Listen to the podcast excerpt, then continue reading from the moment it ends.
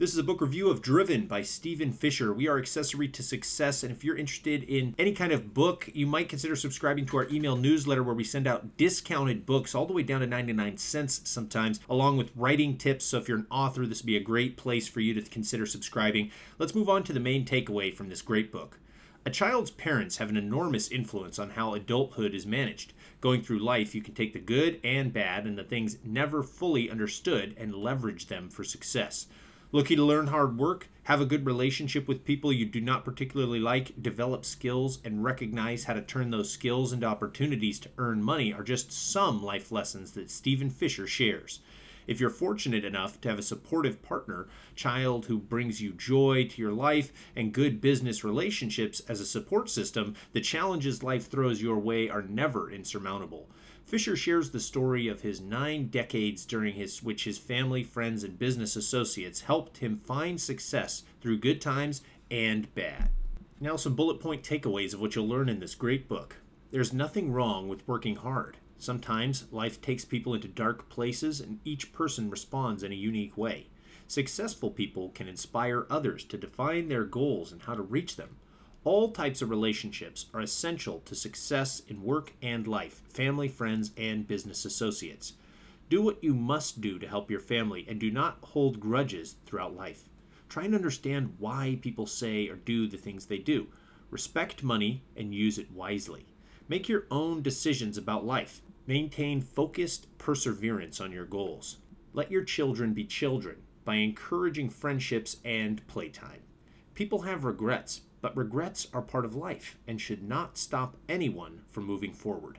Now, on to the main book summary. Stephen Fisher was born in 1931, which was during the Great Depression. He was born in an Amish farm in Ronks, Pennsylvania, and was the middle child of 15 children. It was a difficult period marked by a great dust bowl due to severe drought, high unemployment, and failing farms.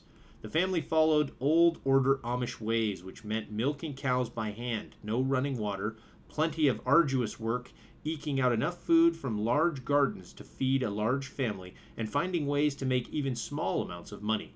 His earliest memories are of him as a toddler doing chores, a significant and unrelenting undertaking since the family was subsistence farmers, which meant they lived off the land. For Fisher, the simple life devoid of anything extra became his driving force for making change. He felt that life had to hold more than hard work that never enabled getting ahead.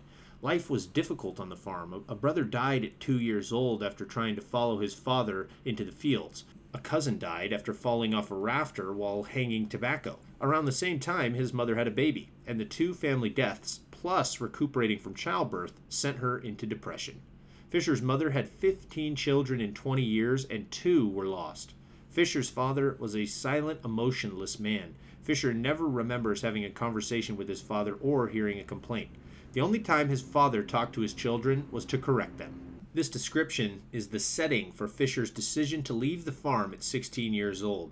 He had an uncommunicative father, a sad mother, and an unending farm work that made life endurable but never better.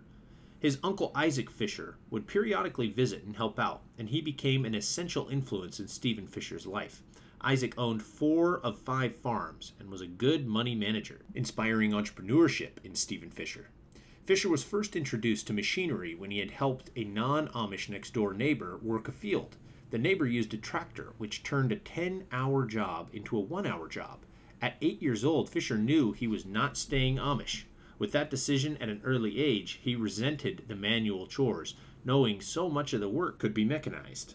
In the early 1940s, he was hired out at 11 years old, requiring him to be away from home for months. Fisher described the first television, being hired out again at age 13 years old, riding a bike and hiding it from his Amish parents, hitching a ride in a milk truck, hiding a Victrola record player, and finding ways to have fun without store bought toys.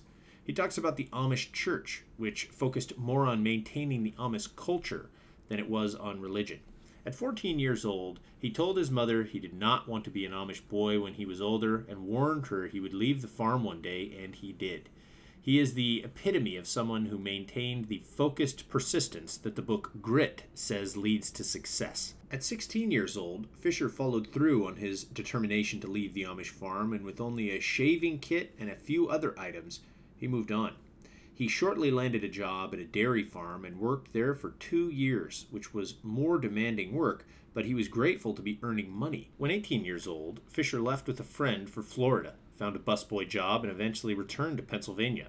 In October of 1952, Fisher was drafted into the Army to serve during the Korean War, which was a life changing experience. After returning to Lancaster, PA, Fisher met and married Jean in 1956. He describes her as his unwavering support until her passing, enabling him to follow the advice in the book Big Dreams and Daily Joys to approach life with a positivity and joy. The story continues through the various jobs Fisher held. Jean's pregnancy, buying a house that was paid off by 1962, and then going into business for himself, building fire escapes and skills he learned while working for a paycheck. In 1966, Jean and he had four children. The business SS Fisher Welding Company continued to grow with jobs getting bigger and eventually becoming the Fisher Steel Corporation, doing $20 million a year in sales by 1988 he sold his original shop to his children, who started Steel Fab Enterprises.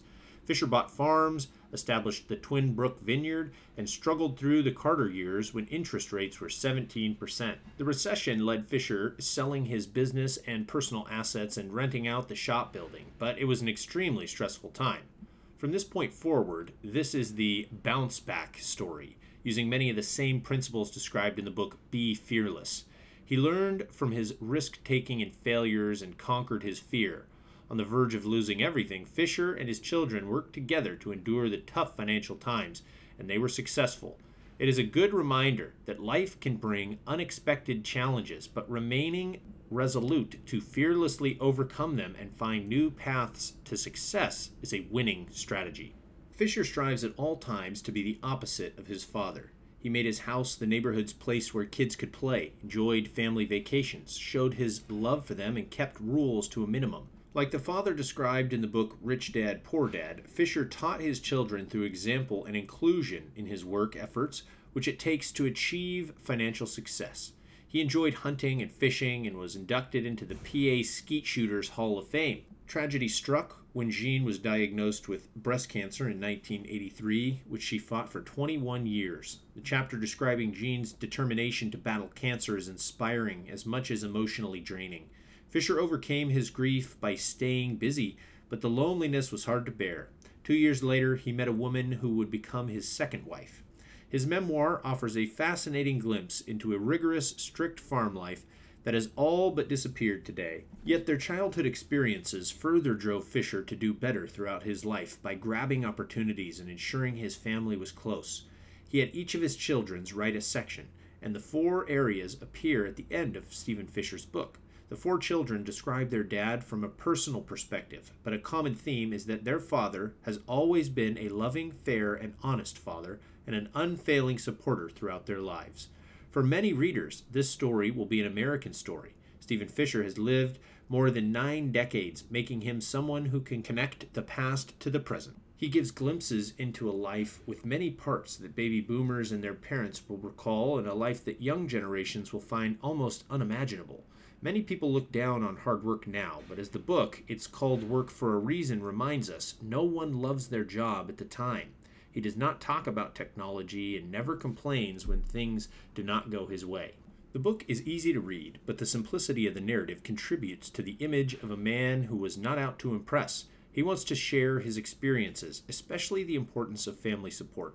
Fisher was always there for his wife and children, and he received their support in return. His descriptions also clarify questions that generations have, like why their fathers and grandfathers never talked about the Korean War.